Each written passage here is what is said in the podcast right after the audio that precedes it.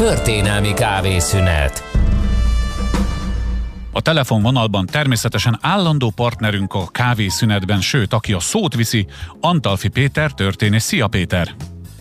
Szervusz, sziasztok, köszöntök mindenkit. November 16-a van, és ez a Suezi csatorna e, egyik átadásának az évfordulója. Ez azért is érdekes nekünk, mert Suez kapcsán mi 1956-ot szoktuk emlegetni, és november 4-e, 5-ét és a Suezi válságot azonban 1869. november 16-án adták át először, és pár éve, 2015-ben gyakorlatilag megcsinálták mondjuk hogy a második sávot is, mert ne csak egy irányba lehessen menni rajta. Végül is az egész hajók számára nem nagyobb, mint egy sikátor. Ami viszont érdekes, hogy már az ókor óta próbálkoztak ezzel, tehát most nem a modern történelemről fogunk beszélni, hanem arról, hogy valószínűleg a szöldi csatorna elődje, ami a Nílust kötötte össze a Vörös-tengerrel, valószínűleg már az egyiptomi középbirodalom alatt megvalósult.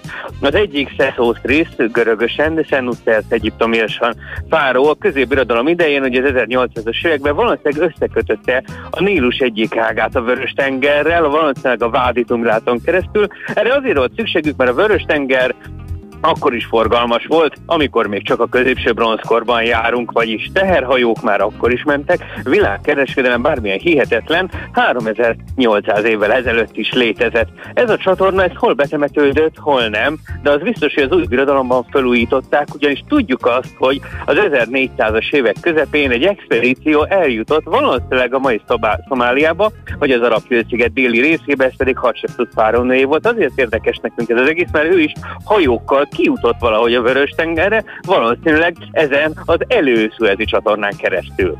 Tudod, én lettem volna a legjobban meglepve, ha egy ennyire nyilvánvaló összeköttetés nem akartak volna már az ókorban megépíteni, de aztán hogyan folytatódik a sztori?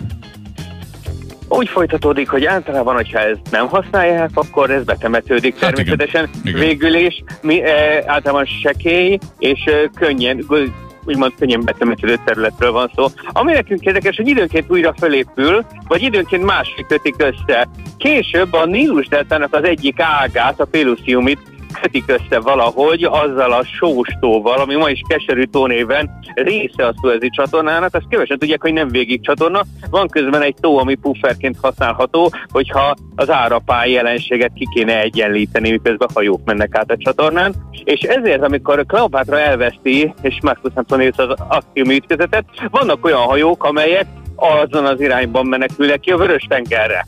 Tehát van összekötetés a Vörös-tengerrel, ezért van összekötetés kelettel Indiával például. Ami nekünk érdekes, hogy utána a franciáknak jut eszébe. Már Napóleon is úgy gondolja, hogy kiásatja ezt az egészet természetesen újra egy új szőzi csatornát, de akkor egy téves geológiai mérésből azt mondják neki, hogy 10 méter szint különbség van a két tenger között, ez katasztrofális következményekkel járna, ha összekötnénk. Mindenki játszott már a kádban valószínűleg öntögetőset. Képzeljük el, milyen katasztrófa lenne, ha ilyen szint szintkülönbség lenne két összekötött tenger Bizony. között. Ezért abba is hagyják félúton, utólag derül ki egy geológiai cikkből, hogy nincs szintkülönbség olyan mértékű, ami ezt befolyásolná. Erre a cikkre figyel fel a francia konzul, és kezdi el egyetem pedzegeti az új csatorna kiásását, tehát igazából az új szövetzi csatorna a francia konzul és üzletfeleinek az eredménye, később vásárolják ide be magukat a britek, akiknek ez nagyon kell, mert Afrika megkerülésével jutnak el csak az indiai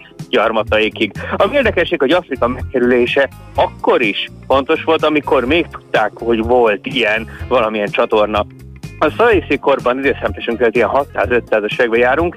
Állítólag, ezt egy görög forrásból Hérodosztól tudjuk, hogy a föníciaiak megkerülik Afrikát. Erről térképünk nincs, 200-300 évvel később a görögök ezt csak úgy emlegetik, Egyébként, ilyen Hérodotos már az 5. században jár Egyiptomban, akkor ez már egy régi történet, de állítólag az egyiptomi fáraónak a kérésére, Nekó fáraó kérésére a föníciek egyszer megkerülték Afrikát. Erről a portugálok természetesen Kolumbusz után nem tudtak, pedig milyen jó lett volna neki.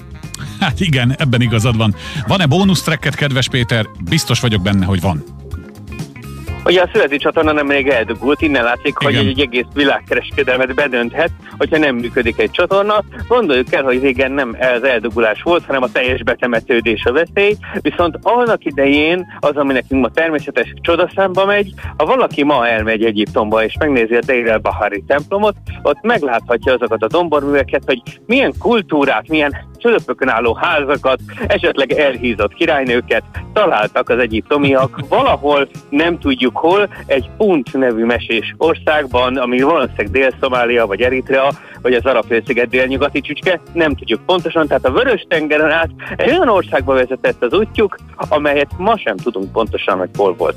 Hát lehet, hogyha néhány év múlva beszélünk ugyanebben a rovatban, és addig kiderül valami, találnak papírusztekercset, kőbevésett valamit, akkor te arról egészen biztosan tudni fogsz, de ha a mai tudásunk eddig terjedt, akkor megköszönöm, hogy ezt megosztottad velünk. Én köszönöm. Szia, szia!